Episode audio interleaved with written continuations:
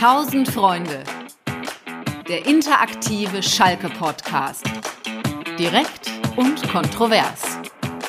Reingrätschen erlaubt. Aber nie mit offener Sohle.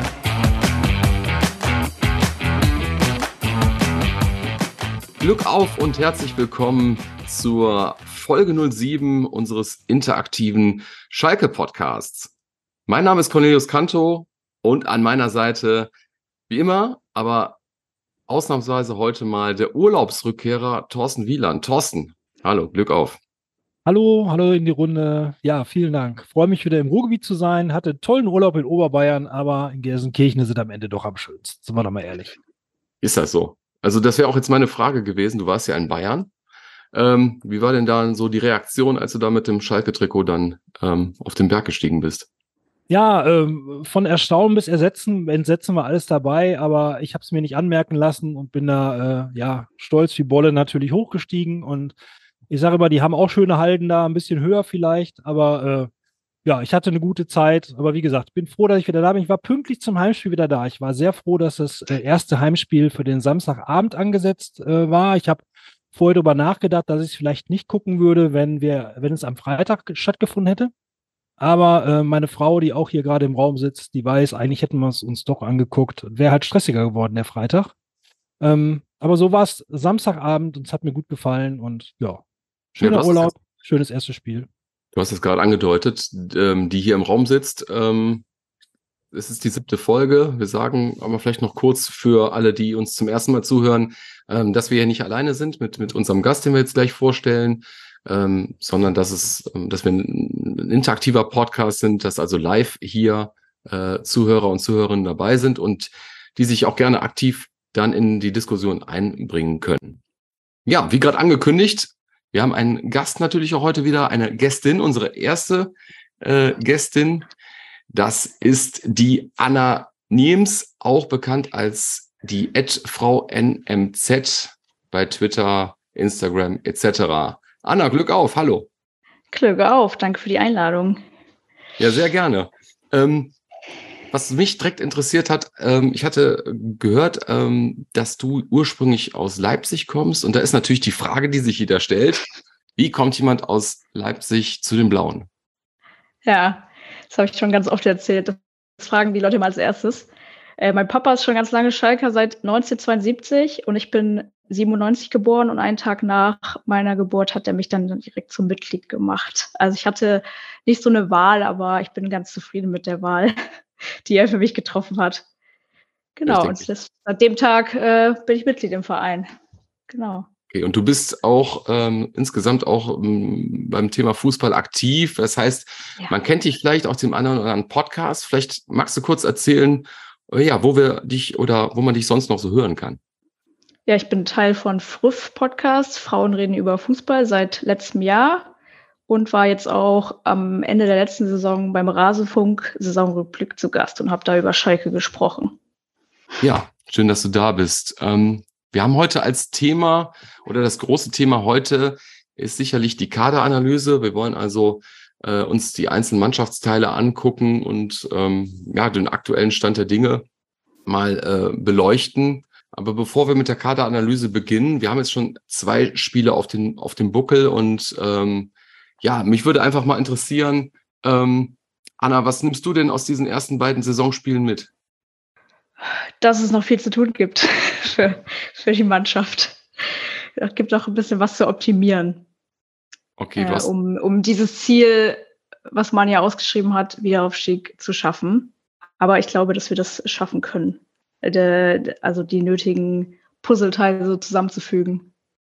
Hast du denn irgendwie schon ähm, dieses HSV-Spiel und dieses Kaiserslautern-Spiel, also sagen wir mal so, hättest du gedacht, dass das Kaiserslautern-Spiel so wird, wie es wird nach dem HSV-Spiel?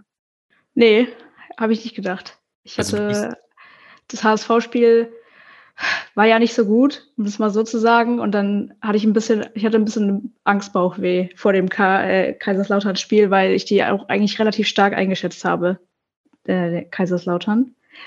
Also ich hätte nicht gedacht, dass es so ausgeht, wie es ausgegangen ist. Thorsten, was nimmst du denn mit aus den ersten beiden Spielen? Oder besser gesagt, ähm, Ja, was sind denn die Lehren aus den ersten 180 Minuten? Ähm, ich weiß gar nicht, ob man die beiden Spiele so zusammenfassen kann, weil ähm, das HSV-Spiel ist ja schon so verlaufen, wie man es fast befürchten konnte. Ne? Hamburg ist eine sehr spielstarke Mannschaft. Und ähm, ja, danach hoffte man halt auf, auf so ein Comeback von Schalke und dieses Spiel gegen Kaiserslautern war ja total geprägt von diesen beiden roten Karten. Die haben das Spiel ja komplett verändert. Also ähm, Schalke hatte ja wirklich Probleme mit der Manndeckung des, äh, der, der Lauterer und ähm, ist da so ein bisschen an seine eigenen Waffen äh, geraten, ja, so wie Schalke in der letzten Saison in der ersten Liga verteidigt hat, Mann gegen Mann, es dem Gegner schwer machen, im Mittelfeld alles zustellen. So äh, stand jetzt äh, Schalke den Lauterern gegenüber und hatte da arge Probleme mit. Und dann kamen halt die roten Karten und jeder im Stadion hatte halt erwartet, okay, jetzt spielen wir die jetzt mal auseinander. Und dann hat das aber nicht so richtig gut funktioniert. Ne? Und unter diesem Stern stand das ganze Spiel ja so ein bisschen, dass man am Ende irgendwie dachte, boah, ähm, eigentlich hätte man da jetzt mehr Fußball sehen müssen. Man hatte plötzlich so eine Erwartungshaltung, ähm, dass das jetzt irgendwie auseinandergespielt wird und das ist halt nicht so richtig gelungen. Gut, aber wenn wir mal ehrlich sind, der HSV gilt da als einer der großen Favoriten, vielleicht tatsächlich auch die spielstärkste Mannschaft. Die haben uns halt erst in der Verlängerung geschlagen, als wir mit einem Mann weniger waren. Und ähm, das zweite Spiel haben wir 3 zu 0 gewonnen. Ne? Wir haben jetzt irgendwie sechs Tore geschossen. Das sind die zweitmeisten Treffer der ganzen Liga. Wir haben das zweite Spiel zu null gespielt. Wenn man es jetzt mal so sehen möchte, also wenn man, wenn man mal bewusst positiv das Ganze anschauen möchte, hat man da schon ganz guten Grund, jetzt erstmal da einen Haken dran zu machen und sich auf die nächsten Spiele zu freuen. Ja, und wir werden ja auch sehen, wenn wir uns jetzt den Kader angucken, dass wir sicherlich einer der Zweitligisten sind, die den größten Umbau im Kader hatte, anders als jetzt beispielsweise äh, der HSV oder Kaiserslautern, die sicherlich deutlich eingespielter sind. Ähm, ja, vielleicht von, muss man von daher auch ähm, zufrieden sein, dass man mit drei Punkten nach zwei Spielen erstmal dasteht und die Hoffnung haben, dass es dann halt ja noch optimiert wird, so wie Anna eben gesagt hat. Ich kann halt gut verstehen, wenn die Leute halt nicht zufrieden waren mit dem Spiel. Ne? Das, ich war auch nicht wirklich happy damit. Also es war ein komisches Spiel. Ähm, ich war froh, dass zum Schluss das dritte Tor noch gefallen ist. Das war ja auch ein tolles Tor und so. Da kam man dann doch mit einem ganz guten Gefühl raus aus dem ganzen, aus dem ganzen Spiel. Ähm, ich kann das gut verstehen, dass man da äh, sagt, okay, dies und das klappt nicht und so, ne? Aber ja, wie du schon sagtest, ne, man muss auch mal die Kirche im Dorf lassen. Schalke äh, steigt jetzt äh, seit vier Jahren ab und auf und äh, fängt immer wieder mit einem großen, mit einem großen Neubau an, wo immer wieder, also jetzt im Vergleich zu den Jahren davor geht's ja sogar noch, da kommen wir ja gleich drauf, aber trotzdem ist immer noch viel Umbruch dabei und das muss sich alles finden, ne? Dann würde ich sagen, dann starten wir doch einfach mal mit, mit dem Kader und ähm, ich denke, dass wir die vielleicht ähm, die Mannschaftsteile von, von ähm, hinten nach vorne durchgehen. Das heißt, wir würden vielleicht mal mit dem, mit dem Torwart beginnen und da direkt die Frage an dich, Anna. Wer wird denn die Nummer eins in dieser Saison bei Schalke 04? Äh, Marius Müller, wenn er so weiter spielt, wie er jetzt die letzten beiden Spiele gespielt hat dann wird es für äh, Ralle extrem schwer, da wieder äh, ranzukommen an die Position. Und ich glaube, so ein bisschen Konkurrenzkampf ist ja auch immer gut im Fußball. Ja, Ralf Fernand also, ist heute wieder eingestiegen ins Training. Genau. Ähm, deswegen der Konkurrenzkampf ist jetzt natürlich da. Und ähm, vielleicht als kleiner Einwurf, wir haben ähm, vorab eine Umfrage gestartet und wollten halt wissen, wie, wie äh, die Fans draußen die Frage beantworten würden. Und wir haben die Frage gestellt, ähm, wer aus eurer Sicht ähm, nach der Rückkehr von Ralf Fernand bei S04 im Tor stehen sollte. Und da haben 85 Prozent mit Marius Müller geantwortet und nur 15 Prozent mit Ralf Fährmann. Ähm, hast du damit gerechnet, Anna? Nee, ich habe damit gar nicht gerechnet. Was hättest du denn gedacht? Dass, äh, dass die mehr Leute sagen, dass Ralle wieder ins Tor soll oder dass Ralle die Nummer eins sein sollte. Also ich hätte es genau andersrum gedacht. Tatsächlich. Thorsten, Thorsten was ist mit dir? Wie, wie hast du das denn wahrgenommen? Ich war entsetzt darüber. Ähm, also wirklich, ich komme da gar nicht drauf klar, ja. Als ich das vorhin gesehen habe, dachte ich mir, okay, was sind wir denn hier für ein äh, unehrenhafter Haufen. Also Ralf Fährmann hat letztes Jahr uns irgendwie dazu gebracht, eine Chance zu haben, in der ersten Liga zu bleiben. Der hat jetzt nichts falsch gemacht. Der ist jetzt nicht auf der Bank, weil er irgendwie drei Fehler gemacht hätte oder so, sondern der hat sich halt verletzt. Wir sind in diese Saison gegangen, haben gesagt, Ralf Fährmann ist unsere Nummer eins. Wir suchen eine Nummer zwei dazu, die gut ist. Das sehe ich auch ein. Ralf Fährmann hat nun mal äh, eine Verletzungsgeschichte. Der war die letzten fünf Jahre immer mal länger verletzt. Da braucht man einen guten zweiten Torwart. Den haben wir jetzt. Und anstatt uns darüber zu freuen, rufen wir dann, ja, der muss jetzt im Tor bleiben. Nee, muss der nicht. Ralf Fährmann muss die Chance bekommen, seine Nummer eins zu verteidigen. Das ist meine Ansicht dazu. Ich denke, Ralf Fährmann hat es verdient, erstmal die Nummer eins zu sein. Und wenn er dann nachher mit dem Konkurrenzkampf nicht klarkommt, wenn er irgendwie Nervenflattern kriegt und irgendwie nicht gut halten sollte, ja, dann darf er auch der andere Torwart da gerne rein. Aber erstmal ist Ralf Fährmann die Nummer eins, würde ich sagen. Das ist meine Meinung dazu. Und ähm, ich finde, daran sollte man jetzt nicht rütteln. Ich freue mich über die zwei tollen Spiele von Müller. Super. Aber mehr auch nicht. Also ich meine, der hat ja jetzt schon eine Kicker-Durchschnittsnote von einer glatten 2 bisher. Also der war ja wirklich gegen, gegen HSV, das war ja überragend. Und auch jetzt gegen Kaiserslautern hat er eigentlich äh, dafür gesorgt, dass Schalke eigentlich in die, in die richtige Spur kommt und dass, äh, sonst wäre das Spiel vielleicht ganz anders gelaufen. Und würde ja, es trotzdem. Vielleicht hätte, Ralf, vielleicht hätte der Ralle das ja auch so gehalten. Also der hat ja letztes Jahr auch super Spiele abgeliefert. Der hat in der ersten Liga äh, wirklich gute Leistung gebracht. Ne? Und wir sind halt nicht irgendwie äh, im Bedrängnis geraten, wenn Ralf Fährmann im Tor war, sondern als Alexander Schmoller ins Tor geraten ist. Ja, da haben wir ein Problem gehabt zwischen den Pfosten. Und ähm, deswegen, also ich denke, er hatte sich das verdient, dass Schalke 04 offiziell gesagt hat, wir geben mit äh, Ralf Fährmann als Nummer eins in die zweite Liga-Saison. Und ähm, ich denke, es gibt keinen Grund daran, jetzt was zu ändern, ähm, bis er das eben nicht bestätigen könnte, theoretisch. Die Bettina meldet sich, die möchte etwas dazu sagen. Glück auf Bettina, hallo.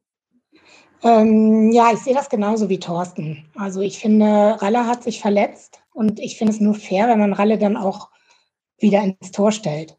Wenn er sich dann nicht bewähren sollte, das sehe ich genauso wie Thorsten, dann kann man immer noch wieder auf Marius zurückgreifen der hat super, super gehalten, finde ich wirklich genial, aber, aber das ist einfach nicht fair gegenüber jemandem, der sich so verletzt, ähm, sich dann wieder hinten anstellen zu müssen. Vor allen Dingen, wenn das jemand ist, der so loyal ist wie Ralle und der hat ja auch wirklich gut gehalten. Ne?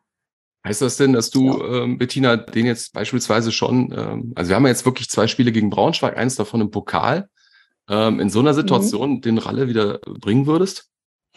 Also ich weiß nicht, ob der Pokal, ob der jetzt schon so, so reicht für den Pokal. Ich weiß jetzt nicht genau, wie weit er so ist. Ne? Ähm, eine Muskelverletzung bei einem Torwart, da bin ich ein bisschen vor, würde ich jetzt so aus meiner beruflichen Sicht mal ein bisschen vorsichtig denken. Ne?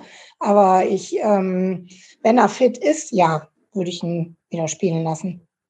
Dazu mag ja. ich auch nochmal einwerfen, das ist ja so ein ewiges Wechselspiel. Also wir haben immer irgendeinen, den wir, wir, wir setzen dann immer den Ralf Fährmann auf die Bank und lassen wieder irgendeinen spielen und dann ist er wieder nach einem halben Jahr weg und dann müssen wir den Fährmann wieder rausholen. Ne? Also der hat jetzt noch für zwei Jahre Vertrag hier bei uns und also der Status nach dem, nach der letzten Saison, wo er wirklich gut gehalten hat, ähm, den hat er sich ja jetzt irgendwie auch erarbeitet. Also dieses Hickhack, das wäre unwürdig. Aber nach den Leistungen, die der äh, Marius Müller jetzt abgerufen hat, kann er nicht der Ralf eigentlich nur verlieren in so einer Situation? Ich meine, so, so halten, ähm, ähm, wie jetzt in den ersten beiden Spielen, das wird schwer, oder nicht? Er kann, er kann noch gut halten. Also, weißt du, du stellst den Mann zwischen die Pfosten und dann hält er gut. Und dann ist gut. Da gibt es jetzt für mich nicht, äh, den Vergleich, jetzt muss ich dann auch nicht gucken, welche Chance war jetzt die größere, äh, hat er mehr vereitelt oder nicht. Entweder man hat einen guten Torwart zwischen den Pfosten oder man hat eben keinen guten Torwart zwischen den Pfosten. Ähm, wie es aussieht, wenn man keinen guten Torwart zwischen den Pfosten hat, hatten wir letzte Saison auch ein paar Spiele gesehen. Mit Ralf Fährmann war es eigentlich so, dass wir gesagt haben, okay, der hält jetzt hier gerade gut. Und deswegen finde ich das einfach, ich fände es einfach irgendwie unanständig, ähm, aufgrund einer Verletzung ihm jetzt wieder diesen diesen Status des, der Nummer eins abzuerkennen. Der Stefan hat sich gemeldet. Stefan, Glück auf. Ja, Glück auf in die Runde. Ähm, ich finde, es ist natürlich auch, also ich glaube, leistungstechnisch tun die sich beide nicht viel. Die haben beide ihre, ihre guten Leistungen gebracht. Ähm, es kommt ein bisschen darauf an, wie das äh, letztendlich kommuniziert wird. Ne? Wenn einer rausgeht oder rausgenommen wird, wieder und der andere rein, da mal eine Pause bekommt oder so. Aber es kommt doch auf die Trainingsleistung an. Ne? Es soll einfach der bessere spielen. Das, ich sag mal, das kann ja am besten können das die Trainer beurteilen. Und dann kommt es eben darauf an, dass, dass die nicht, ähm, ja, dass da nicht einer von den beiden irgendwie kaputt gemacht wird, sondern dass das gut kommuniziert wird. Und ähm, ja, warum und weshalb der eine an dem rausgeht und der andere drin ist oder, oder drin bleibt. Ja, ich glaube, das ist viel wichtiger, dass, weil wir werden beide brauchen im Laufe der Saison noch. Ja, das denke ich auch. Ich glaube, es wird häufiger noch einen Wechsel geben. Mhm. Ralle hat ja auch immer gezeigt, dass er auch verletzungsanfällig ist, leider Gottes, aber klar. Ähm, Anna, die 85 Prozent, die ähm, jetzt trotzdem kamen, ist das auch darauf zurückzuführen, dass, dass, dass ähm, Marius Müller eine Körpersprache hat, die vielleicht zum Beispiel Alexander Schwolo letzte Saison nicht hatte und deswegen die nicht nur durch die Leistung, sondern auch durch diese Körpersprache die Fans schon irgendwie auf seiner Seite hat? Ja, das kann ich mir schon vorstellen. Also der ist ja auch, der ist ja sehr kommunikativ auf dem Platz, der dirigiert viel, der spricht viel auch lautstark, wie man, also so habe ich es zumindest wahrgenommen. Ich denke schon, dass das auch ein Argument für ihn ist. Apropos Kommunikation, Thorsten, ähm, bei Marius Müller gab es ja bei der Verpflichtung auch die eine oder andere kritische Stimme. Da ging es wohl um ein äh, Interview zu Zeiten, wo er noch bei Luzern gespielt hat. Wie hast du das wahrgenommen? Was ist da passiert oder wie war das? Ähm, das war so, dass er interviewt wurde und nach dem Spiel in einem ja, relativ aufgeregten Zustand sagte irgendwie, ähm, dieses äh, schwule Abgedrehe seiner Vorderleute äh, könnte er nicht mehr ertragen oder so. Ähm, ja, und das schlug halt schon durchaus Wellen, ne? Ist ja irgendwie auch nachvollziehbar. Und ähm, ja, es ging halt die Diskussion darum, äh, inwieweit, äh, ja, wie man damit umgehen möchte, ob man, ob man das einfach so hinnimmt. Und es gab ja durchaus auch kritische Stimmen dazu, ähm, dass man sagen könnte, okay, jemand, der halt irgendwie mit so mit solchen Gedanken äh, so ein Interview führt, vielleicht ist das nicht so ganz der richtige Spieler.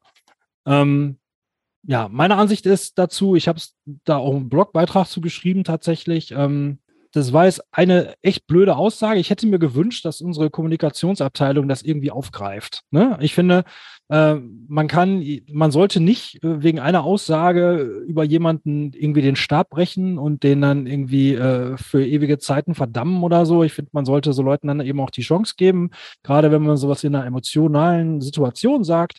Ähm, das ist nicht gut, aber kann man dann irgendwie vielleicht auch abhaken, aber ich finde, man sollte darüber reden so, ne? Und ich fand es halt ein bisschen schade, dass die Chance mehr oder weniger vertan wurde. Also ich hätte mir eigentlich schon gewünscht, dass man das irgendwie ein bisschen offen kommuniziert, dass man ihm da nochmal die Chance gibt, was zu sagen. Im Prinzip wurde nur auf Schalke, äh, auf der Webseite des FC Schalke 04 das wiederholt, was er damals irgendwie nachher in einer Zeitung gesagt hat. Irgendwie, ähm, das wurde mehr oder weniger abgeschrieben, der Satz, der damals gesagt wurde. Aber irgendwie offen kommuniziert oder offen thematisiert wurde das nicht. Ich finde, da wurde eine Chance vertan, weil wir versuchen ja so ein bisschen ein Verein zu sein, der halt jetzt seine Werte nach vorne bringt und dann kann man sowas durchaus als Chance sehen. Ne? Also man kann durchaus sagen, okay, hier, ähm, wir, wir besprechen das Thema, wir haben das wahrgenommen, ja, uns ist das klar, dass es für Irritationen sorgen kann. Und ja, ich finde, dann kann man mit äh, klarer Stimme und mit klaren Aussagen dazu das thematisieren und dann, dann kommt man vielleicht sogar positiver dabei raus als Verein, als wenn man einfach das leise so mitschwingen lässt. Mhm. Anna, wie hast du das wahrgenommen? Ja, genauso eigentlich. Also ich hätte mir auch gewünscht, dass da noch mal was vom Verein, von Seite des Vereins kommt. Ja, zumal ja auch ja. Die, die, die, das Echo ja, in sozialen äh, Netzwerken ja auch wirklich erheblich war. Also da wäre es auch gut gewesen, glaube ich, wenn da äh, irgendwas kommunikativ passiert wäre, weil es halt auch dann natürlich schnell, schnell in diese Schwarz-Weiß-Diskussionen äh, gibt von diesen, äh, sage ich mal, dann auch äh, starken Ansichten, äh, die man vielleicht zu diesem Thema vertritt. Von daher, ja, ähm, Thorsten, bin ich bei, bei dir und auch Anna bei dir, ähm, dass man das vielleicht etwas eleganter hätte lösen können, beziehungsweise einfach transparenter, kommunikativ stärker. Ähm, dann lass uns doch mal kurz noch die ähm, restlichen Torhüter durchgehen. Ähm, wir haben ja immer noch das Talent ähm, äh, Justin Hekeren ähm, und den äh, Evergreen ähm, Michael Langer der inzwischen wahrscheinlich Anfang 40 sein müsste. Nein, aber bei Justin Hekeren war ja es ja immer so, dass man doch noch gehofft hat, dass er einfach ein Torwarttalent ist, was man auch fördern kann. Anna, siehst du denn überhaupt noch eine Chance, dass er bei diesen zwei starken Torhütern, die wir jetzt aktuell bei Schalke haben, dass er überhaupt zu, zu, zu Einsatzzeiten kommt oder wird er in der zweiten Mannschaft versauern? Was glaubst du? Doch, ich denke schon, dass er noch zu Einsatzzeiten kommt. Ich äh, finde auch, man sollte ihm, wenn diese Situation eintritt, was wir uns natürlich nicht wünschen, dass beide ausfallen, äh, ihm auch eine faire Chance geben, sich da zu beweisen. Ja, ist natürlich die Frage, ob man da nicht ähm, auf Michi Langer zurückgreift, der natürlich schon einfach auch ein bisschen äh, mehr Erfahrung hat. Also ich weiß bei, bei Justin Hegere nicht so ganz genau, ähm, ob es vielleicht doch Sinn macht, nochmal eine Leihe anzustreben. Oder Thorsten, wie siehst du das? Also, dass man auf Michi Langer zurückgreift, kann ich mir überhaupt gar nicht vorstellen. Der ist ja irgendwie, ja, dabei. Ne? Also, den kann man sich auch so ein bisschen als äh, Trainingspartner vorstellen, glaube ich, weil ähm, die, die Situation, dass Michael Langer ins Tor kommt, da, da muss schon alles zusammenbrechen irgendwie. Ne? Den Eindruck hatte ich zumindest mal letzte Saison. Ähm, war, ja gar, war ja gar kein Thema, dass der mal vielleicht zwischen die Pfosten kommen würde, egal welche Fehler da passiert sind in Ralfs Abwesenheit. Ähm, Justin Hekerin, da, dazu äh, fällt mir auch wieder die Kommunikation des Vereins ein, ne, wo wir gerade über, über Marius Müller als die neue Nummer 1 gesprochen haben. Marius Müller wurde ja geholt und dann wurde ja irgendwie in, der, in dem Beitrag dazu auf der Webseite klar signalisiert, dass ähm, Marius Müller jetzt quasi nicht vor Justin Hickeren stehen würde, sondern dass Marius Müller deswegen geholt worden sei, um den verletzten Justin Hickeren die Zeit zu geben, äh, zu regenerieren und dann eben Spielpraxis in der U23 zu sammeln. Also es wurde halt quasi ja, ist so dargestellt, dass Justin Hickerin auf jeden Fall der zukünftige Torwart des FC Schalke 04 ist, also der, sozusagen der, der, der Thronfolger, ja. Ähm, und ähm, ja, um da halt nicht in Bedrängnis zu kommen, nicht unter Druck zu geraten, deswegen hat man Marius Müller geholt. So, ne? Also die eigentliche Idee wäre, dass Justin Hegerin die heimliche Nummer zwei ist. So. Ähm, tatsächlich ist es so, dass er äh, in der letzten Saison halt in der U23 ein paar Spiele gemacht hat, hat auch nicht immer überragend äh, überzeugt alle. Ähm, sind wohl auch Fehler passiert, habe ich jetzt nicht viel von gesehen, ehrlich gesagt, las man aber immer wieder so. Hat sich dann jetzt halt schwer verletzt und ja, muss jetzt halt irgendwie äh, äh erstmal erstmal so richtig rankommen. Ne? Ist aber auch schon 23. Also ist jetzt nicht so, dass wir über, über ein 19-jähriges Talent reden oder so, sondern Justin Hekerin, ähm, da wird jetzt 23 im November. Und ähm, ja, ist jetzt eigentlich in einem guten Alter, wo man eigentlich dann mal ähm, ja, loslegen könnte mit der Karriere so richtig. Kann ich also schon verstehen, dass man da vielleicht in der Kommunikation eben auch äh, ihm jetzt da niemand vor die Füße setzen will. Aber wie wir jetzt gerade ja live miterleben, reichen ja schon zwei super Spiele von einem Torwart und zack, ist dir unsere neue Nummer eins. Komme ich nicht drüber weg, aber gut. Okay, dann lass uns doch mal über die Abwehr sprechen. Ähm, vielleicht fangen wir direkt mit der Innenverteidigung an. Äh, Anna, Baumgartler hat jetzt gegen ähm, Kaiserslautern gespielt. Wird er in den kommenden Monaten die erhoffte Verstärkung, Stabilisierung der Abwehr sein? Was glaubst du? Ja, ich denke, das könnte, könnte schon passieren. Also ich finde, man hat direkt seinen Einfluss aufs Spiel gemerkt am Samstag. Also er hat eine gewisse Stabilität reingebracht. Das hat mir gut gefallen. Wenn er verletzungsfrei bleibt, kann ich mir schon vorstellen, dass er sich da gut äh, seinen Platz sichern kann in der Innenverteidigung. Wen würdest du neben ihn dann stellen? Also ich gehe jetzt mal davon aus, so wie du äh, jetzt gerade gesprochen hast, dass er dann auch äh, für dich gesetzt ist. Ähm, wen siehst du daneben? Ja, Kaminski eigentlich, ja.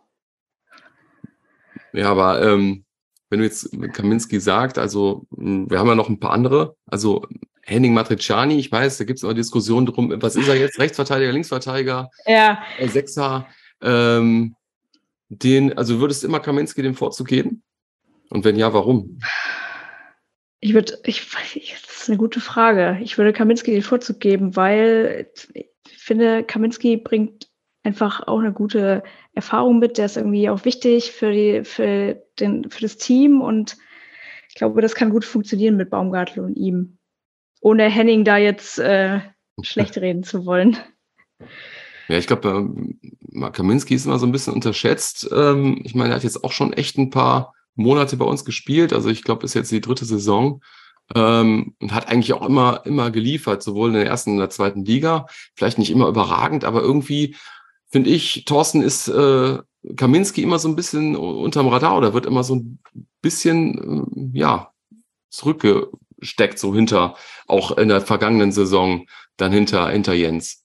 Ja, ich glaube, ähm, Kaminski ist auch so ein typischer Fall für, für Spieler, die jetzt für die erste Liga vielleicht auch schon ein bisschen zu alt sind, tatsächlich, die halt über ihren Zenit hinaus sind, äh, nicht mehr ganz so im Saft stehen, die aber für die zweite Liga auf jeden Fall eine, eine richtig gute Nummer noch sind. Ja, so, also Kaminski sehe ich da, ähm, gibt auch noch zwei, drei andere Spieler in unserem Kader, auf die das vielleicht zutreffen könnte. Aber insgesamt ist unsere Abwehr wahnsinnig dünn besetzt. Ne? Also im Prinzip stellte sich ja von alleine auf. Wir haben Baumgartel und Kaminski als die beiden Innenverteidiger, die da jetzt eben demnächst erstmal spielen werden.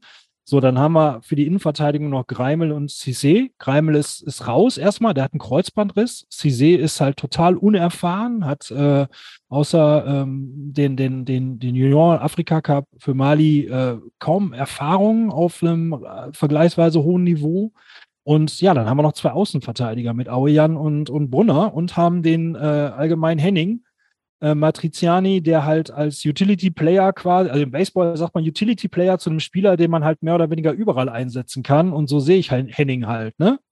Früher hatten wir Banetta in der Position äh, auf einem höheren Niveau, aber bei uns ist jetzt ist es halt Henning.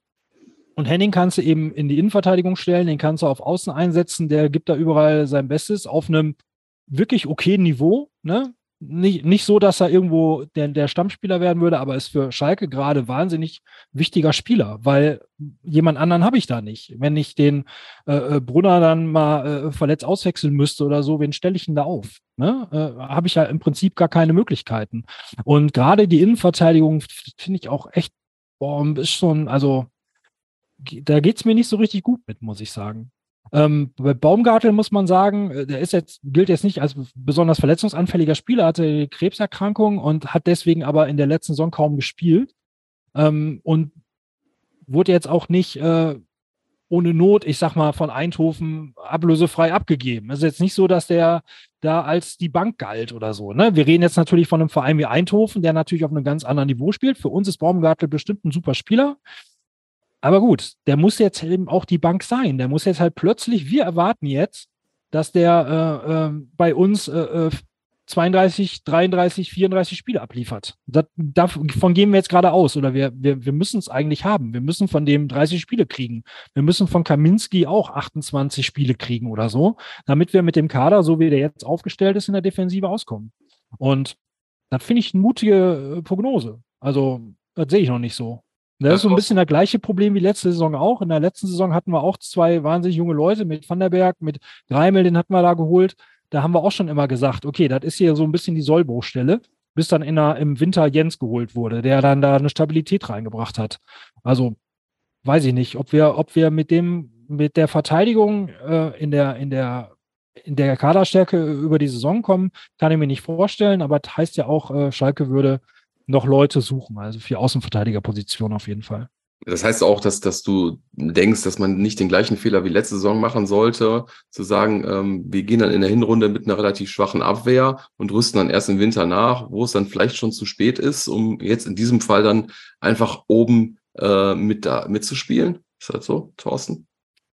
Ja, ich mag mir das nicht zugestehen, da was zu fordern oder so, das kann ich nicht wirklich sagen. Ne? Aber wenn wir natürlich äh, den, den Spielerpool da ausbauen, wenn wir sagen, okay, wir holen da noch zwei Leute, die irgendwie variabel sind, die auf Außenverteidigerposition spielen können, vielleicht jemand, der halt äh, ja auch möglicherweise schon mal Innenverteidiger gespielt hat, den man da zumindest zur Not äh, reinbringen kann, der ein gewisses Niveau mitbringt, damit man einfach ein bisschen flexibler ist. Aber so ist halt schon arg dünn und da muss nicht viel passieren. Und Kaminski ist immer wieder mal ausgefallen, ne? ob dem irgendwie ein Kochlöffel in eine Wohnung auf dem Fuß fällt oder ob da was auch immer da passiert ist, keine Ahnung. Auf jeden Fall äh, irgendwas ist passiert und dann plötzlich ist er weg. Und ähm, dann stehen wir da und haben irgendwie äh, äh ähm, ja, Not, ne? So, und wissen nicht, wie wir es besetzen sollen. Das ist halt schon ein bisschen, in, also da in dem Bereich sehe ich Schalke eigentlich am dünnsten aufgestellt tatsächlich. Und apropos flexibel, ähm, Aydin hat natürlich auch flexibel immer mal äh, hinten ausgeholfen.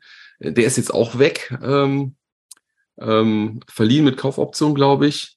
Ähm, das heißt natürlich, auch wie du es gerade angedeutet hast, auf den Außen haben wir eigentlich nur jeweils einen ohne Backup. Ähm, deswegen die Frage, Anna, was glaubst du, was noch passieren wird ähm, bis zum 31. August im Bereich der Abwehr auf dem Transfermarkt bei uns? Ich glaube, dass Schalke auf jeden Fall noch jemanden verpflichtet für die Außenverteidigung, weil es kann ja nicht immer die Lösung sein, dass Henning der Backup für alle Positionen ist, weil das hat manchmal nur das Gefühl, es ist egal, wer ausfällt, Henning steht ja bereit. Ähm, aber das kann ja irgendwie nicht die Lösung sein. Aber warum eigentlich nicht, ne? Also für ihn ist es doch ganz ja. gut. Also jetzt mal ernsthaft. Ja er kommt zur Spielzeit, er ist ja auch junger Spieler. So, er ist 23 ja. und ähm, wird, kriegt aber so seine Einsatzzeiten. Das finde ich ja gar nicht so schlimm. Also wirklich, äh, finde ich, ich finde es auch nicht schlimm, wenn einer auf verschiedenen Positionen eingesetzt wird. Gibt halt solche Spieler, die man dann halt da aufstellt. Ähm, klar würde er sich wahrscheinlich wünschen, irgendwie äh, eine Stammposition äh, zu ergattern und vom Trainer irgendwo hingestellt zu werden, wo der Trainer sagt, okay, du bist ja jetzt meine Nummer eins klar, kann ich schon verstehen, aber wie gesagt, er ist immer noch ein junger Spieler, ist irgendwie ja, mehr oder weniger so reingerutscht. Ne? Diese Story ist ja auch toll, dass er da irgendwie von Asamoah entdeckt wurde, frisch aus dem äh, Physiotherapeutenraum rausgezogen, irgendwie auf dem Trainingsplatz geschubst. Ähm, ja, aber wie gesagt, wir können froh sein, dass wir ihn haben, glaube ich. Und der wird, der wird zu seinen Einsätzen kommen. Also auf jeden Fall. Ja, das denke ich auch. Der ist, äh, ich, äh, ist richtig bewundernswert, wie der sich auch immer reinhaut. Auch im, also ich habe auch gelesen, dass er im Training immer alles gibt. Und ja, ist schon eine verrückte Geschichte, aber auch eine schöne Geschichte, wie sich das so entwickelt hat. Anna, du sagtest gerade, auf den Außenverteidigerpositionen wird sich noch was tun, deiner Meinung nach. Glaubst du denn, dass mit dem aktuellen Besetzung der Innenverteidigung ähm, wir bis zum Winter ausreichend besetzt sind? Ehrlich gesagt sehe ich das wie Thorsten, dass unsere Verteidigung ist schon relativ dünn besetzt. Also das ist, glaube ich, die, die äh, Reihe, die mir am meisten Sorgen macht im ganzen Kader. Äh, ja, ich, also auf Außen muss äh, eher noch was passieren als, in den, als auf den Innenverteidigerpositionen. Ich denke schon, dass wir damit bis zum Winter, ich bin jetzt mal ganz optimistisch und sage, dass wir damit bis zum Winter auskommen mit Baumgartel und Kaminski, weil Kreimel ist ja erstmal raus und bei Sisee muss man, glaube ich, schauen, wie sich das entwickelt. Kreimel ist übrigens noch fünf Monate jünger als Ibrahima äh, Cizé. Das war mir gar nicht so bewusst, weil irgendwie, der ist ja früher gekommen, hat äh, bei Rafi Dwinia schon gespielt. Ähm, ich habe da jetzt heute, als wir hier gesagt haben, wir wollen über den Kader sprechen, habe ich mir das nochmal mit dem Alter angeschaut. Der ist halt nochmal fünf Monate jünger als Cizé. Ähm, ja, Finde ich schon erstaunlich, ne? Ist halt schon beides, beides junge Leute, beide 22, auf die man hoffen kann, ähm, aber auf die man vielleicht nicht unbedingt bauen sollte, ne? Also, und jetzt, da Greimel jetzt ja auch schon wieder mit dem gleichen Knie verletzt ist. Der hatte ja einen Kreuzbandriss äh, schon mal gehabt an dem gleichen Knie. Boah, das ist schon hart, ne? Also, ob der nochmal so richtig zurückkommt, kann man nur das Beste hoffen. Wir müssen noch mal über die Außen reden. Auejan und Brunner, reicht uns das, Anna? Ich würde sagen, nein. Also ich würde sagen, da muss noch was kommen. Also Aubian ist ja auch ein bisschen verletzungsanfälliger Spieler, muss man ja auch sagen. Zumindest war es letzte Saison so. Und bei Brunner, der ist schon gesetzt, aber kann ja auch mal sein, dass er ausfällt. Und ähm, ja, ich glaube, da muss auf jeden Fall irgendwie noch, mal abgesehen von Henning, ähm, eine Verstärkung her. Aber Aujan ist plötzlich jetzt wieder heiß, ne? Ja, oder? Ich meine, ja, ja. Die schöne Kombination Aubea Terror ist wieder zurück. Ja. Ja, nicht, also dass es auch noch zu einer klassischen Zweitliga-Kombination dann ergibt, also so wie, wie Terodde immer in der zweiten Liga super funktioniert, dass es dann halt mit Obian halt genauso ist, wo es ja dann in der ersten Saison, in der ersten Liga auch nicht so unbedingt ähm, für Furore gesorgt hat. Ähm, vielleicht wird das einfach auch wieder dieses Dream-Team der zweiten Liga, keine Frage. Aber ist doch schon schräg, ne? Ich meine, der hat einen ruhenden Ball und in der zweiten Liga schießt er drei Ecken hintereinander. Die sind alle drei gefährlich, ne? Und da schießt ein Freistoß rein direkt auf den Kopf von Terodde. In der ersten Liga hat er einen ruhenden Ball und das geht in die Pampas so. Ich kann, ich kann das nicht verstehen. Da, da sind die Bälle sind doch nicht anders. Der Platz ist genauso groß, aber irgendwie in der ersten Liga hat das nicht so funktioniert. Verstehe ich nicht. Der Keine Carsten, Erklärung wahrscheinlich, oder? Thorsten, der Carsten ähm, schreibt gerade noch hier ähm, in, den, in den Chat, dass äh, dass äh, Tobias Mohr ja auch ähm, Außenverteidiger spielen kann. Ähm, zumindest hat er das ja auch schon getan, aushilfsweise. Ähm, ich sehe schon das Schmunzeln auf euren Lippen von Anna und, und Thorsten. Also ihr seht ihn da nicht, oder? Anna. Ich sehe Mohr da nicht. Also, m -m. also der ist, glaube ich, auf einer anderen Position besser aufgehoben als auf der Position. Ist halt eher ein offensiv orientierter Spieler. Ne? Ich meine, genau. Aue Jan ja. ja auch, sind wir mal ehrlich, ist er auch eher ein mhm. offensiv äh, orientierter Spieler. Und ähm, so richtig gut hat er in der, in der Zweitligasaison eigentlich, hat Aue Jan in der Zweitligasaison ja in der Fünferkette funktioniert, wenn er wirklich auch hinter sich noch eine Absicherung hatte. Für ihn ist das jetzt ja auch schon neu, ähm, in der Viererkette so zu agieren und dann eben auch äh, verteidigen zu müssen, richtig.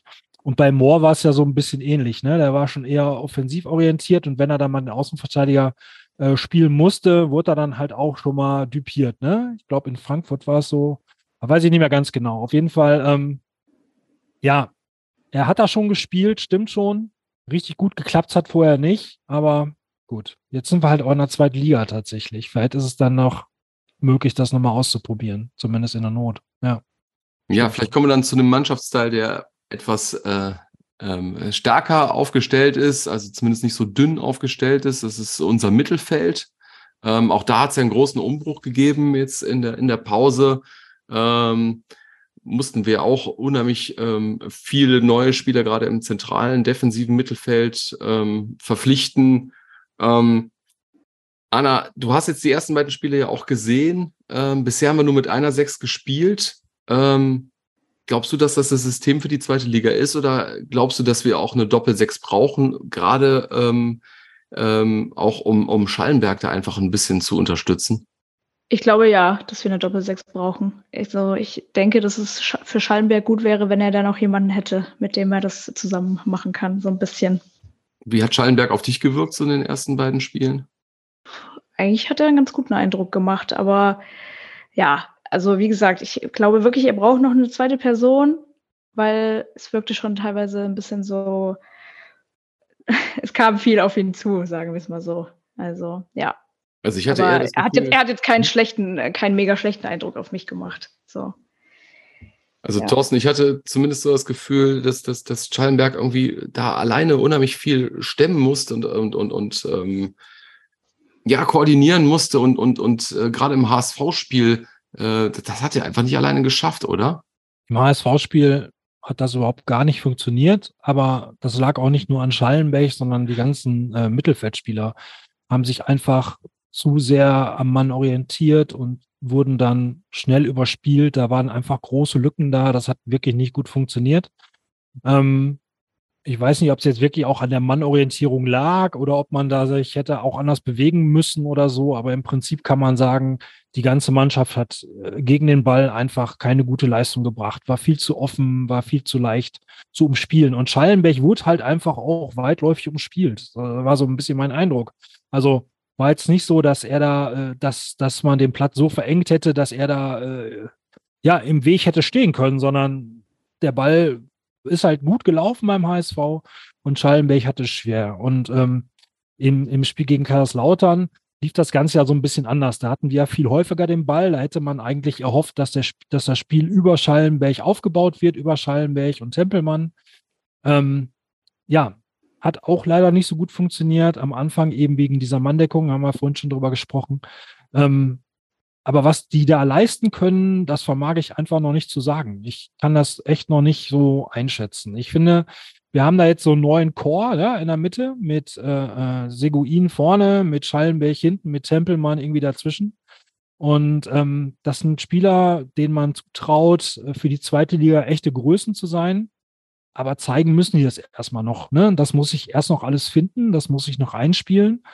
Ähm, hat bislang noch nicht, noch nicht wirklich gefunzt. Aber gut, wir haben erst das zweite Spiel. Anna, wie glaubst du denn, dass das Mittelfeld so zusammensetzen gesetzt werden wird über die, über die Lauf der Saison? Ähm, glaubst du, dass, dass ähm, Tempelmann und, und, und ähm, Schallenberg da gesetzt sind mit, mit Ue Drago, da, Drao davor, über den wir jetzt noch gar nicht gesprochen haben? Äh, was glaubst du, wer sich da so durchsetzen wird im zentralen Mittelfeld? Ich glaube schon, dass Schallenberg sich durchsetzen wird. Bei Tempelmann kann ich noch gar nicht so eine gute Einschätzung geben, weil ich ihn ja auch, erst einmal spielen habe sehen. Aber ich glaube schon, dass Schallenberg sich da festspielen kann auf der Position. Das traue ich ihm zu. Bringt ja auch eine Menge Zweitliga-Erfahrung mit, sage ich mal so. Er hat ja, glaube ich, letzte Saison in Paderborn fast jedes Spiel gespielt. Genau. Und galt ja auch, glaube ich, als einer der besten Sechser der zweiten Liga in den, in den letzten Genau. Jahren. Und glaube, dass man auch vielleicht deswegen auch vielleicht äh, nur mit einer Sechs gespielt hat, weil man einfach dachte, der ist so stark, äh, da können wir viel mehr vielleicht noch mit zwei Achtern agieren. Ähm, Ja, und, und äh, was erwartest du von Seguin? Also er wurde jetzt zweimal eingewechselt, ja, auch relativ spät, aber auch erst. Ähm, da hat er auf, da hat man auch auf jeden Fall schon gemerkt, dass er schon also was drauf hat. ähm, ich weiß nicht, ob er ein Stammplatzspieler wird, muss ich ehrlich sagen. Also also Schallenberg ja, bei Seguin bin ich mir auch noch unsicher. Da müsste ich ihn auch noch mal ein bisschen genauer beobachten. Über 90 Minuten wäre mal ganz gut. Und bei Tempelmann kann ich auch noch nicht so viel zu, also kann ich auch noch keine Einschätzung treffen. Also Paul Seguin ist ja, glaube ich, oder ist eigentlich ja für den eher offensiven Part geholt worden und ähm, hat jetzt deswegen nicht von Beginn an gespielt, weil Uedraogo halt äh, irgendwie als, als äh, Top-Rookie plötzlich da die Aufmerksamkeit auf sich gezogen hat und dann ja auch ähm, ja, durchaus mit guten Aktionen gefallen konnte. Ähm, ich glaube, es ist so ein bisschen an, an Seguin, diese Position für sich zu gewinnen, ja, oder eben mit äh, Uedraogo im Wechsel da äh, eingesetzt zu werden. Ähm, aber ganz generell sind es beides jetzt ja Spieler, die sich dann ja mehr frei bewegen möchten, vielleicht auch so, ne? Also deswegen sehe ich die jetzt nicht unbedingt in der Konkurrenz mit Tempelmann und Schallenberg. Schallenberg sehe ich halt eigentlich als gesetzten Spieler für die Sechs an, Tempelmann als Achter davor, so, also als zentraler Spieler. Ähm, dessen Backup würde ich dann als Latzer beschreiben, also Latzer Backup für, äh, für, für Tempelmann. Und ähm, na, das muss ich aber erst noch zurechtfinden. Und dann haben wir ja noch Drexler. Ne? Und Drexler gehört da eigentlich auf den Platz. Also ich bin großer Drexler-Fan, auch wenn er jetzt wirklich gegen Lautern wirklich einen rabenschwarzen Tag hatte. Der hat äh, wo wirklich gar nichts funktioniert Position hat. gespielt, oder? Also ich meine, der hat ja wirklich auch äh, rechts, rechts vorne gespielt, ne? Ähm, war ja sonst doch defensiver auch zu finden und hat auch mehr im Spielaufbau gewirkt. Das hat ihm, glaube ich, nicht so gelegen, oder? Hat aber auch überall schon mal gespielt, ne? Wurde auch in der Vorbereitung ja. schon mal hinten auf die Acht gestellt, ne? Hat, äh, äh, weiß ich nicht, hat als Zehner quasi gespielt äh, in der letzten Saison zwischendurch, ähm, hat dann auf dem Flügel gespielt, wurde überall schon mal eingesetzt, ist einfach auch ein guter Passspieler, so, ne? Ist halt so derjenige, den man da haben will äh, für den letzten Pass. Aber war halt äh, gegen, gegen Lautern stand er halt ziemlich neben sich. Aber ich glaube, das darf dann auch mal sein, so, ne? Also ich Drexler ist auch einer von denen, wo ich sage, für die zweite Liga ist halt ein Hammer-Spieler so, ne? Also vom, vom Niveau her kann man sich da freuen, dass man den hat. Ja.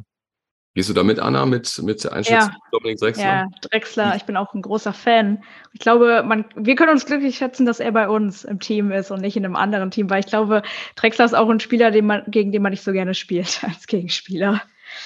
Ja. Ein Spieler, bei dem wir natürlich auch froh sind, im Kader zu haben, ist der genau. vielleicht eben dreimal oder viermal erwähnte äh, Wade Draogo. Ähm, Anna, was glaubst du, was man nach der Saison ähm, rückblickend sagen wird über die Saison von ihm?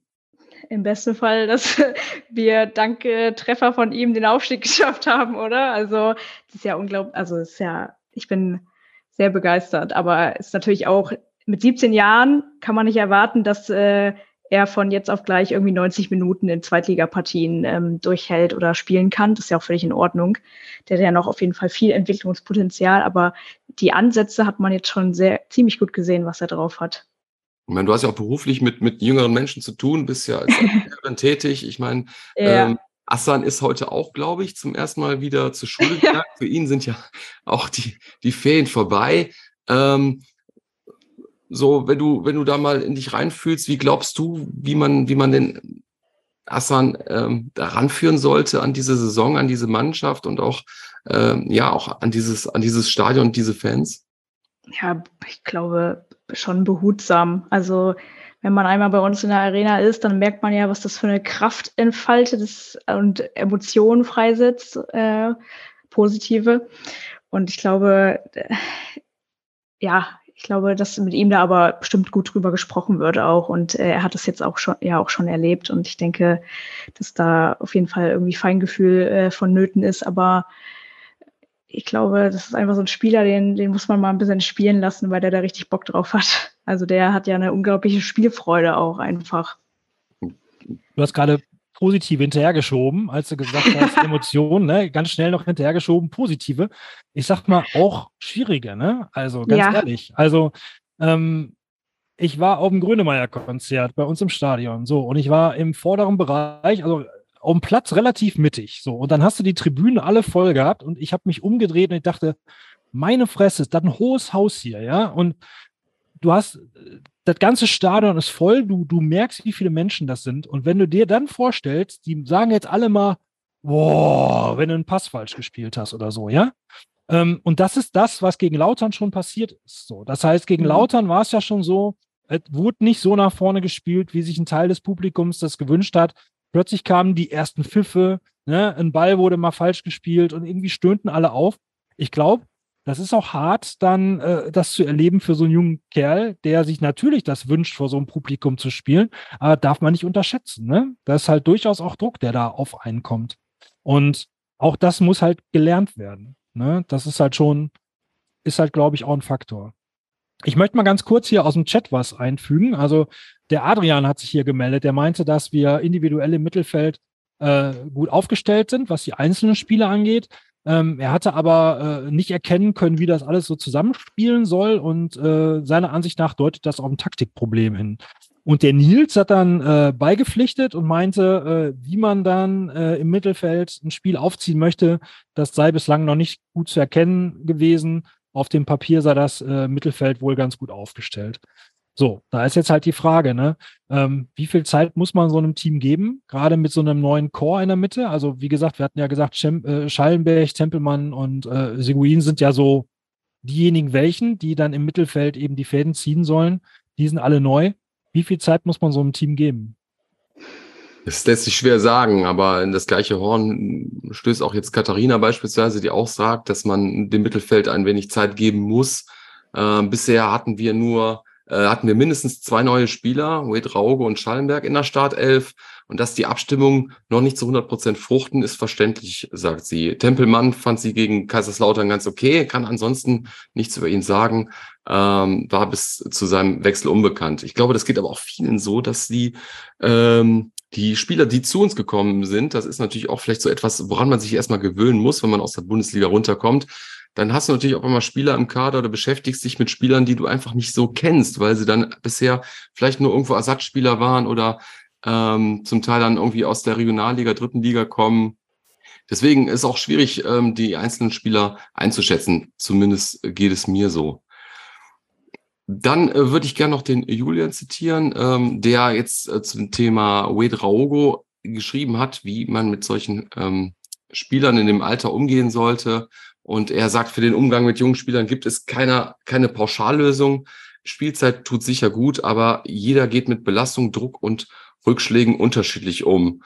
Zu hoffen ist für uns, dass Uedrogo wirklich schon so weit ist, dass er mit diesen und anderen Faktoren umgehen kann.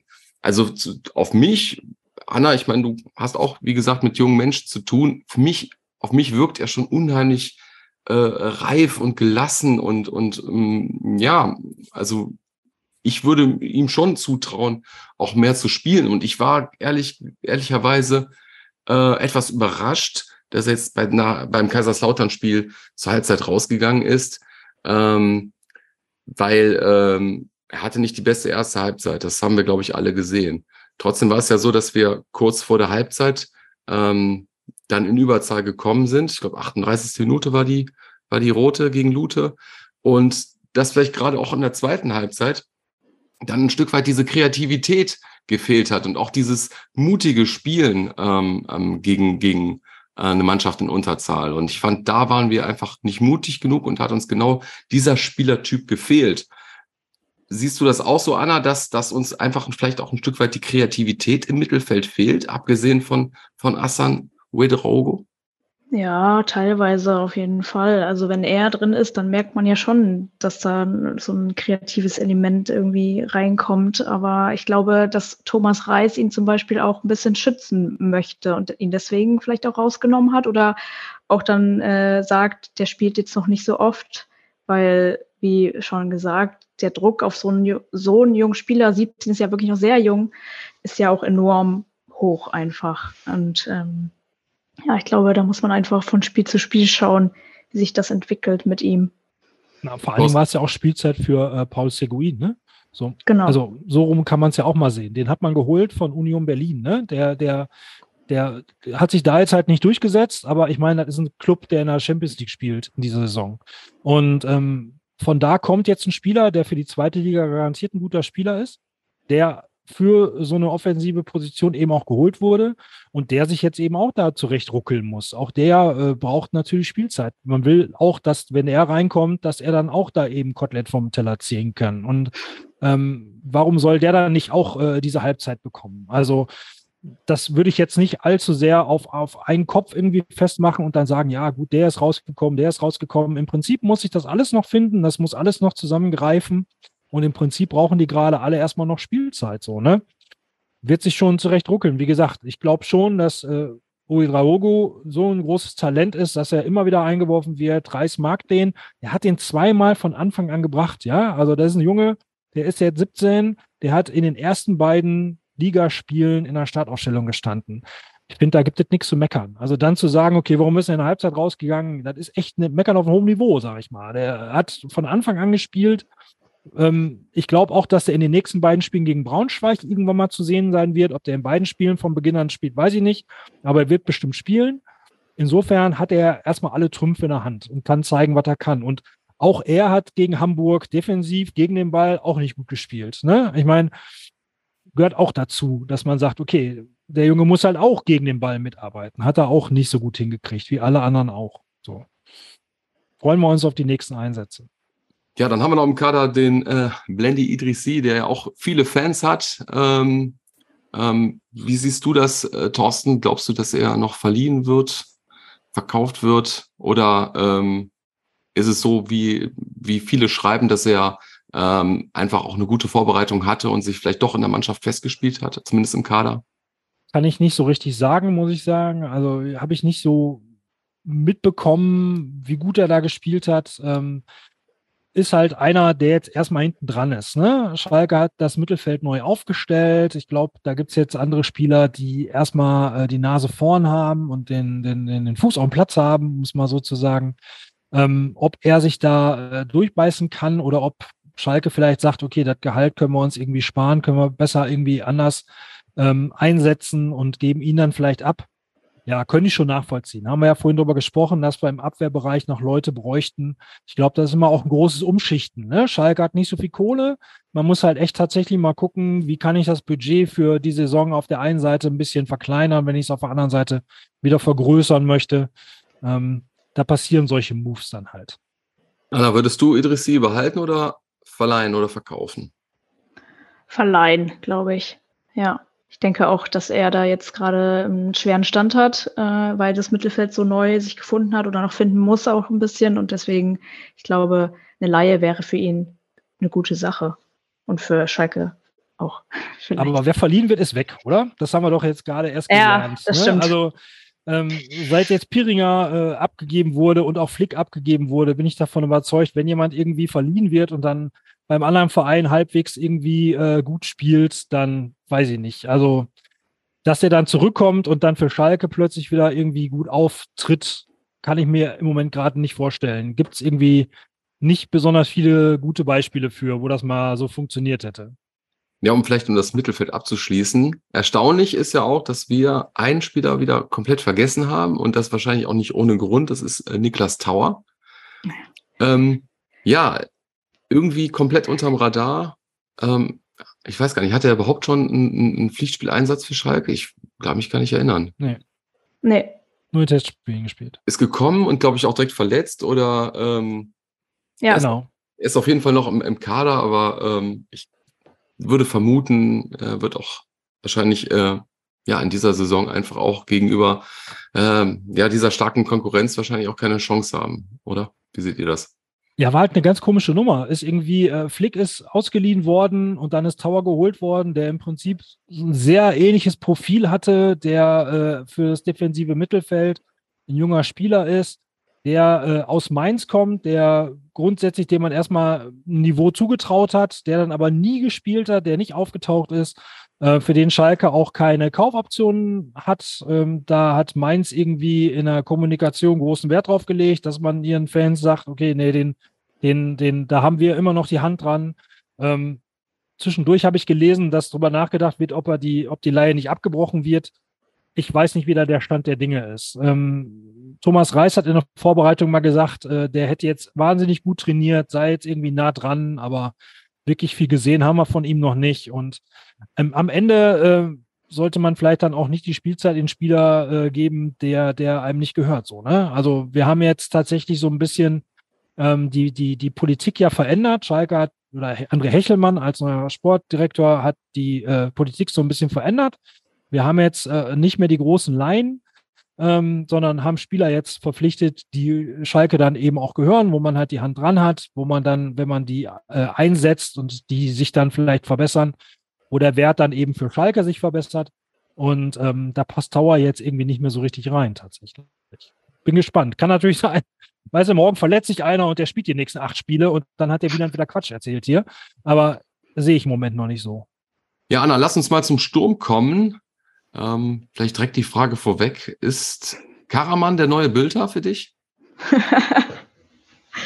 ähm, nein, an Bilder kommt er jetzt noch nicht ran, aber vielleicht äh, klappt es ja noch, dass ich dann irgendwann sagen kann, ja, das äh, hat irgendwie gut funktioniert mit Karaman, aber ich freue mich sehr für ihn. Er war sehr überzeugend in den letzten Spielen. Thorsten, wie hat dir Karaman gefallen bisher? Glaubst du, dass er diese Rolle, in diese Rolle schlüpfen kann, die einfach Bülter ja letzte Saison wirklich gerade am Ende der Saison unheimlich gut ausgefüllt hat? Ich finde, dass am Ende der letzten Saison auch Karaman schon sehr gut gespielt hatte. Und ähm, ich finde, dass Karaman bislang eigentlich der beste Spieler ist, den wir jetzt in den beiden Spielen gesehen haben bei Schalke. Ähm, ich glaube, dass Kenan Karaman von seinem Niveau her für die zweite Liga ein super Spieler ist. So, ne? Der hat auf jeden Fall ähm, ja, der hat alles, was man so braucht. Der spielt gut. Ich war, als Schalke den verpflichtet hat, für die erste Liga verpflichtet hat, war ich da echt nicht so überzeugt. Hat auch lange Zeit meines Erachtens nach nicht so unbedingt viel gezeigt, aber gegen Ende der Saison hat er echt ein paar gute Spiele gemacht. Und für die zweite Liga ist er auf jeden Fall einer, auf den man sich da verlassen kann. Und der Schalkes Offensive zu einer Offensive macht, wo man sagt, okay, wenn wir hinten halbwegs dicht halten, vorne können wir immer irgendwie ein Tor schießen. Ich glaube, so ist Schalke da vorne aufgestellt. Das ist schon auf Individualität ausgerichtet. Äh, mit Simon Terodde natürlich, der halt für die zweite Liga, naja, der ist halt Simon Terodde. So, ne? Und Simon Terodde ist für die zweite Liga eine Marke für sich. Und den kannst du immer besser in deiner Mannschaft haben als gegen dich. Und ähm, ja, dann hast du halt Karaman dabei und ähm, dann hast du eben mit Polter auch noch einen Spieler, den du, den du da reinbringen kannst, der auch vom Niveau her als Stoßstürmer für die zweite Liga schon gut ist. So und ja, da, da wird aber Lass uns noch mal kurz, wenn wir bei Karaman sind, eher mal auf den Außen bleiben, okay. ähm, bevor wir vielleicht zum Sturmzentrum kommen, weil im, im, im gern gewählten 4-3-3 von ähm, Thomas Reis werden wir immer auch mit ähm, zwei Flügelspitzen, denke ich mal, agieren. Ähm, Toby Moore, weiß ich nicht, ob wir den jetzt eher dazu zählen, hängt irgendwie immer so dazwischen. Ähm, da ist einfach die Frage, Karaman, ja, hat irgendwie gut funktioniert, auch, auch Lassme hat ähm, ja gute und schlechte Momente, aber er hat natürlich diese, diese Spritzigkeit und diese Schnelligkeit, ähm, die sonst so keiner im Kader hat. Ähm, und dann ist halt auch noch die Frage, ähm, ob äh, Soichiro Kuzuki auch nochmal äh, an den Kader rankommen wird. Anna, glaubst du, dass äh, Kuzuki diese Saison da noch, ähm, ja, nochmal rankommen wird? Ich denke ja. Also ich finde auch, Kuzuki war jetzt auch äh, relativ, dann relativ lange verletzt. Äh, ich finde auch, der, der verdient auch nochmal auf jeden Fall eine faire Chance, weil letzte Saison hat er schon ziemlich viel gezeigt auf der, auf dem, auf der Position. Ich denke, dass äh, der schon nochmal eine Chance bekommen sollte. Thorsten, du bist ja auch großer Kosuki-Fan. Sehr gut aufgepasst, ja, genau. Wir haben uns den zusammen ja in Gladbach von der Tribüne aus angeschaut. Da hat er echt Richtig. eine gute Leistung gebracht. Und ähm, das ist so, das ist so der Spieler, da hoffe ich einfach drauf, dass der seine Einsätze bekommt. Ne? Der hat Schalke nichts gekostet, so, ja, der ist als Rookie gekommen, der hat dann, ist aufgefallen, dass er gut kicken kann, ist irgendwie in diese erste Mannschaft gekommen, ist eingesetzt worden, hat gut gekickt und ich glaube, wenn er Spielzeit kriegt, kann er sich auch entwickeln. So. Aber im Prinzip sind wir da, also wird immer viel gemeckert, dass Schalke nicht so viele schnelle Außenspieler hat, aber von dem Niveau der Spieler, die da eingesetzt werden, eben wie du gerade sagtest, mit Lassme, der echt ein schneller Spieler ist, der äh, auch Abschlüsse kann, ähm, der nicht den besten Ruf hat, komischerweise. Also äh, Thomas Reis hat irgendwie in der Vorbereitung mal gesagt, ja, äh, technisch nicht so gut, äh, äh das bringen wir ihm jetzt noch bei. Und in dem ersten Heimspiel äh, am, am, am Samstag hinter mir äh, saß hinter mir einer, das ist auch ein Traumtänzer, der kann nichts. Das ist immer schlecht, wenn so ein Trainer sowas sagt, ne? Das hört der und, und plötzlich ist um einen herum äh, die Stimmung plötzlich, dass der nichts kann, ne? Aber weißt du, der kriegt den Ball zugespielt, diese Mitnahme zu seinem Treffer hat er super gemacht, oder? Also ich kann mhm. da nichts zu sagen. Das war technisch gut äh, gelöst, ne? Im vollen Lauf mitgenommen, super abgeschlossen. Lass den doch erstmal bei uns spielen. Also ich glaube, mit Lassme sind wir da gut aufgestellt. Karaman ist ein guter Spieler, den wir da auf Außen einsetzen. Klar, er ist nicht der schnellste, aber wir haben vom Niveau her sind das, sind das gute Spieler mit äh, ähm, Kozuki. Und dann haben wir ja noch äh, zuletzt hier äh, vom FC Bayern 2 den äh, Yusuf Kabadai einge, äh, ausgeliehen, der in der Regionalliga äh, ordentlich Score gemacht hat, der als großes Talent gilt, den wir jetzt natürlich erstmal noch gar nicht gesehen haben. Ähm, ich glaube, 13, 13, 14 Scorer-Dinger hat er, glaube ich, ja. jetzt zusammen gemacht. Mhm. Richtig heftig eigentlich, ja, genau. Und was ja, müssen wir mal sehen, was da ist, kommt. Ist ja, ist ja, ähm, ähm äh, Kabadai ist ja äh, ähm, äh, Rechtsfuß springt aber auf der linken Seite klassischerweise, also zieht einfach so wie, wie Robben dann auch gerne ähm, am 16er nach innen. Ist einfach auch nochmal gut, denke ich mal, so ein. So ein Nur kein Druck. Vergleich mit Robben, aber ansonsten soll sie erstmal entwickeln. Ja. Nein, aber die, ähm, dass wir einfach verschiedene Spielertypen haben, gerade auf den Außen. Also wir haben mit Kozuki vielleicht mal jemanden, der auch mal so ein 1 gegen 1 Duell sucht. Das tun jetzt die anderen auch nicht so unbedingt. Oder einen zu haben, der einfach äh, über Tempo dann in die Mitte zieht.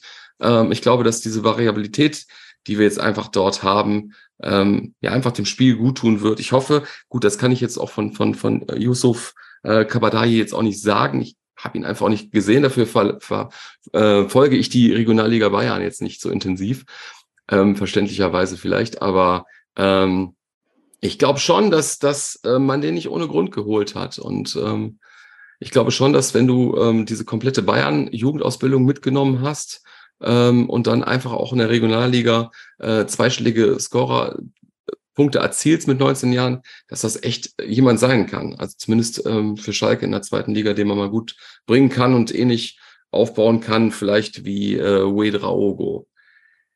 Ja, dann kommen wir vielleicht mal zur, zur Mitte. Ähm, da zähle ich jetzt mal äh, einfach, ähm, klar, Simon Terodde zu, da zähle ich Sebastian Polter zu und ähm, da sollten wir auch vielleicht nochmal über Kicke Top natürlich sprechen. Anna, was glaubst du, wie viel Buden macht Terodde diese Saison? Mal, mal so, mal grob getippt. 25. 25. Sag ich. Ja.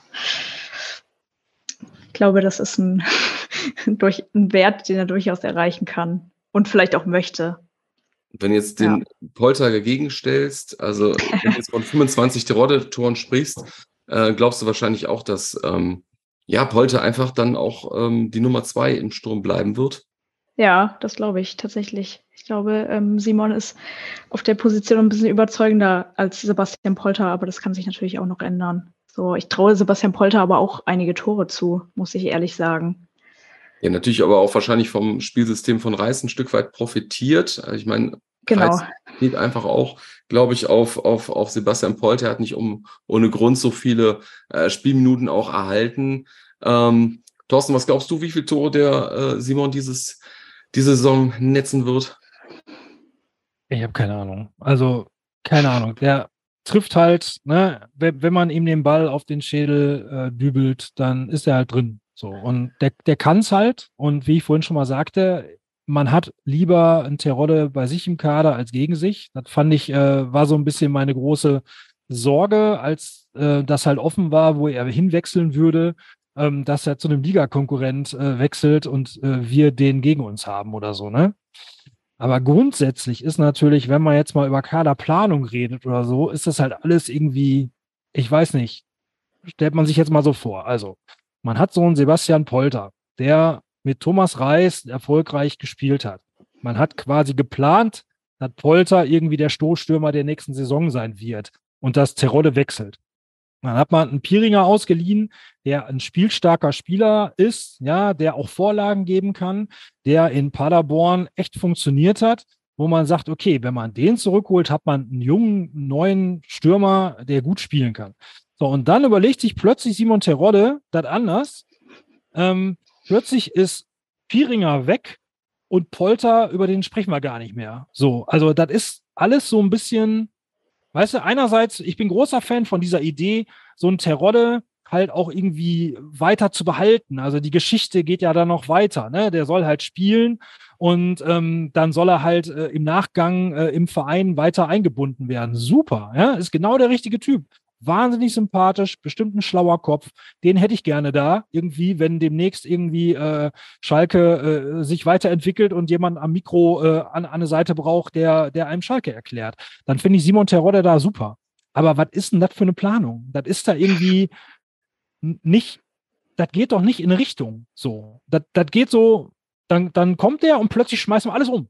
So, und finde ich auch ein bisschen schwierig, muss ich sagen. Also für so einen Polter finde ich das schwierig, der äh, vorher dann als, als der, der Stoßstürmer schlechthin gilt. Für so einen Piringer finde ich das schwierig, der bestimmt den zukünftigen Wert äh, äh, nach oben getrieben hätte, den man echt gut gebrauchen hätte können. Ja, weiß ich nicht. Also schlau eingestielt ist das alles nicht. Anna, wie hast du so die Situation wahrgenommen rund um Piringer und Terodde und Polter? Ja, ähnlich. Also es war ja irgendwie so, dann hat er gesagt, er, er, er löst oder verlängert den Vertrag nicht. Und dann dachte ich auch, okay, dann geht der bestimmt zu einem Zweitligakonkurrenten dann, so weiß ich nicht, irgendjemand, der auch gerne aufsteigen möchte. Und ähm, alle haben sich irgendwie schon gefreut, okay, dann Schalke ohne Terodde. Und dann äh, wurde ja auch am Ende der Saison auch gesagt, wir haben, man plant aktiv mit Sebastian Polter auf der Position. Und dann drei Wochen nach Saisonende kam plötzlich diese Nachricht, war auch ein bisschen überrascht, dass äh, Simon jetzt doch bleibt. Und ja, es äh, die Planung ist nicht ganz so, ganz so glücklich gelaufen, glaube ich. Und jetzt ist Polter, glaube ich, auch wieder ganz schön außen vor in seiner, ähm, ja, in seiner Position. Also ich muss auch genau. gestehen, dass ich, als ähm, der Abstieg feststand, mich am meisten eigentlich auf Piringer gefreut habe, weil mir irgendwie klar war, wir gehen da runter. Aber wir haben da unten jetzt einen, einen Stürmer vorbereitet, sage ich mal, mit dieser Laie zu, zu Paderborn, der in der zweiten Liga einfach richtig gut funktioniert. Und ich hatte da richtig Bock drauf. Und ähm, ich hatte bis zuletzt gehofft, dass man irgendwie ja mit ihm doch plant und, und irgendwie etwas anders um, umorganisiert. Ähm, weil ich glaube, dass, dass uns das noch ein Stück weit leid tun wird, dass wir Piringer nicht gehalten haben. Also ich meine, wir haben, glaube ich, eine Weiterkaufoption, ähm, also beziehungsweise wir wären an einem Weiterkauf beteiligt. Aber ich glaube, ähm, dass äh, ich hätte Bock gehabt auf Piringer. Also ich wäre gerne mit dem in die Saison gegangen. Aber ist natürlich auch wieder die Frage, vielleicht um zum nächsten Spieler zu kommen, Keke Top ähm, wäre natürlich dann durch den Verbleib von, von, von Marvin Pieringer noch weiter nach hinten äh, gerückt. Und ähm, Kiketop hat ja auch schon sein Talent aufblitzen lassen. Thorsten, was meinst du, wie, äh, wie viel Einsatz wird Kiketop bekommen? Wie siehst du, wirst du ihn einschätzen jetzt in der laufenden Saison? Ja, auch da hoffe ich einfach sehr darauf, dass er immer wieder mal einen Einsatz bekommt, weil das ist auch ein Spieler, wo man halt hofft, dass, ne, es kommt aus der eigenen Jugend, äh, hat erstmal nichts gekostet, ne? Also das sind die Spieler, wenn wir, wenn wir über Kaderwertsteigerung reden, dann das sind das die Spieler, die Einsätze kriegen müssen, irgendwie, ja, die gefördert werden müssen, die rangeführt werden müssen. Wahnsinnig jung, ne, muss garantiert nicht jedes Spiel spielen, ne, ganz klar, aber irgendwie schon, ähm, ja, dem muss die Zukunft aufgezeigt werden, sagen wir es mal so, ne? Sowohl Terolle ist 35, Polter ist 32, und ähm, dann muss Top halt merken, okay, die, die planen hier mit mir, ich habe die Chance, der muss es natürlich leisten, ja. Also man, sowas kann man ja nicht vorgeben. Ne? Man kann jetzt nicht sagen, du wirst es auf jeden Fall, aber der muss spüren, dass er die Chance hat, zukünftig der, der Schalke-Stürmer da zu werden. So. Und ähm, da muss er halt herangeführt werden. Da hoffe ich mal drauf, dass es passiert. Das ist so ein bisschen wie mit Kuzuki. Ja, sehe ich auch so. Wenn du. Also der, sorry. Jana. Top sollte seine Einsätze bekommen und ihm zu zeigen, was möglich ist bei Schalke für ihn, äh, wenn dann Rodde und Polter mal nicht mehr spielen. Ähm, das ist, glaube ich, ganz wichtig. Der ist ja auch erst 19 oder 20, auf jeden Fall noch sehr jung. Ja. 19, Giga. 19, okay, ja. Anna, wenn du den Kader jetzt mal grundsätzlich vergleichst mit dem vom letzten Abstieg, Ähm, würdest du ihn stärker, schwächer einschätzen? Wie lässt sich das so vergleichen?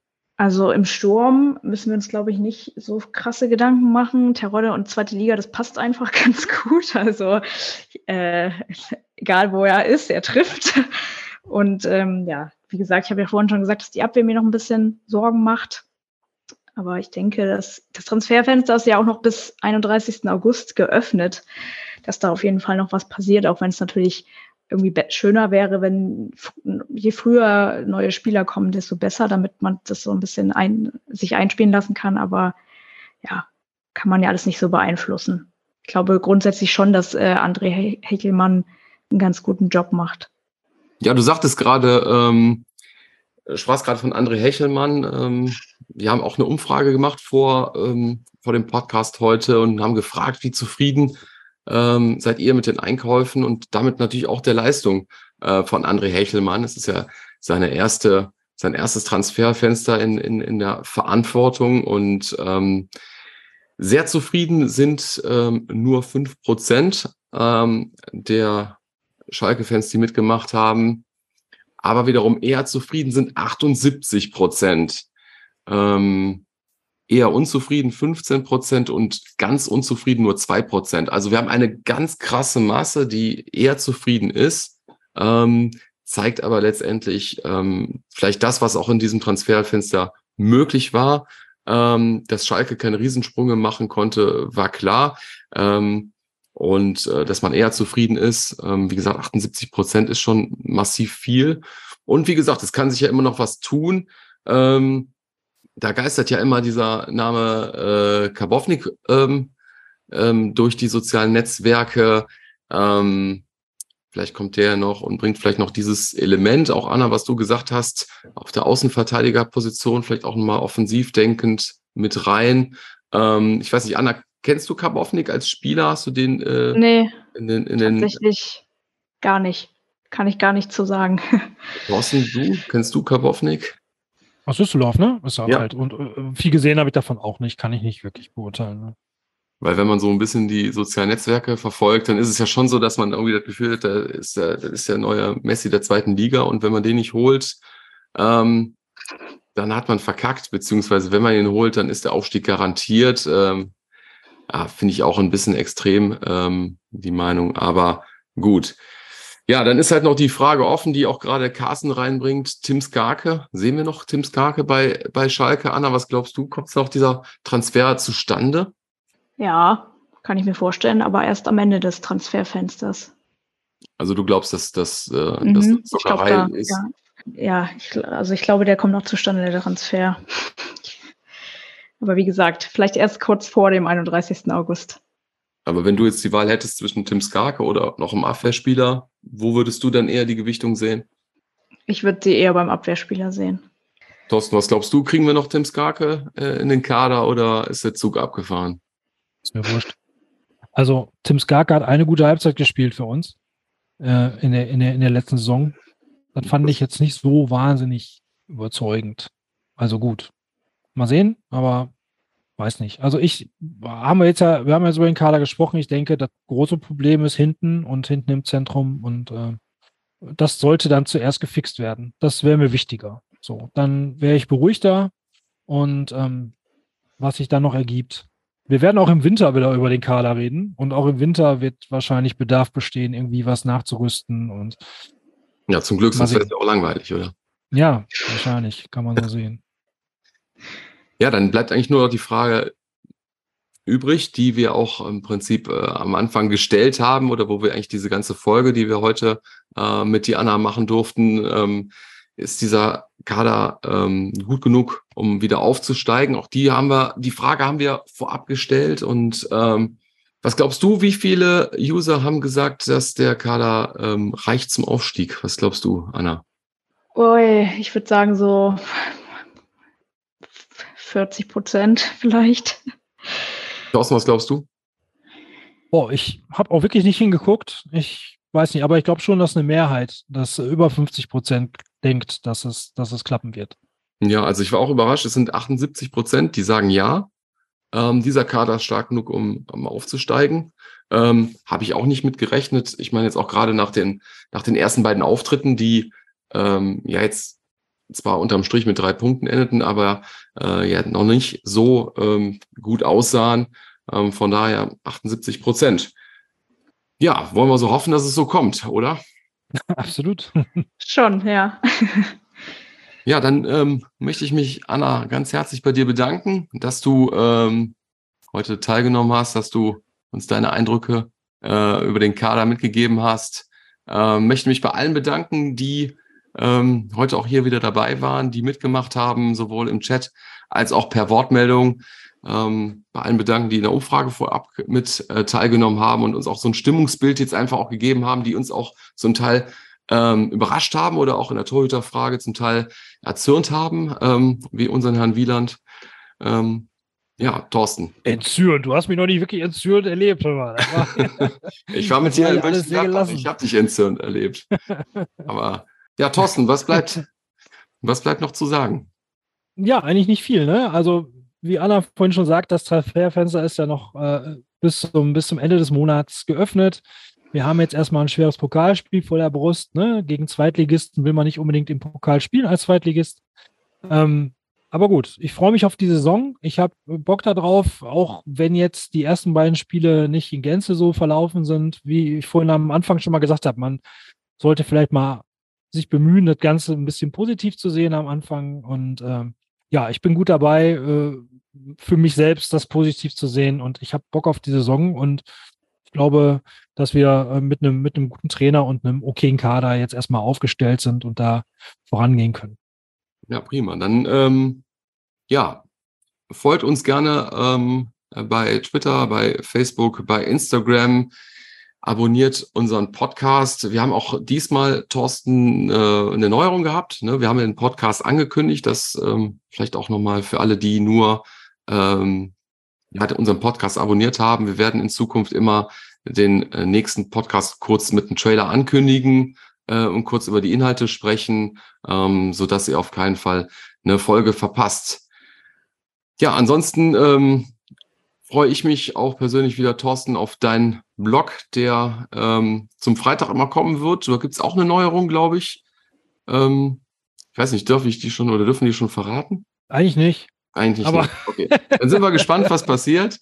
Ähm, ab dem nächsten, ab dem kommenden Freitag dann. Und ähm, ja, dann nochmal danke, Anna.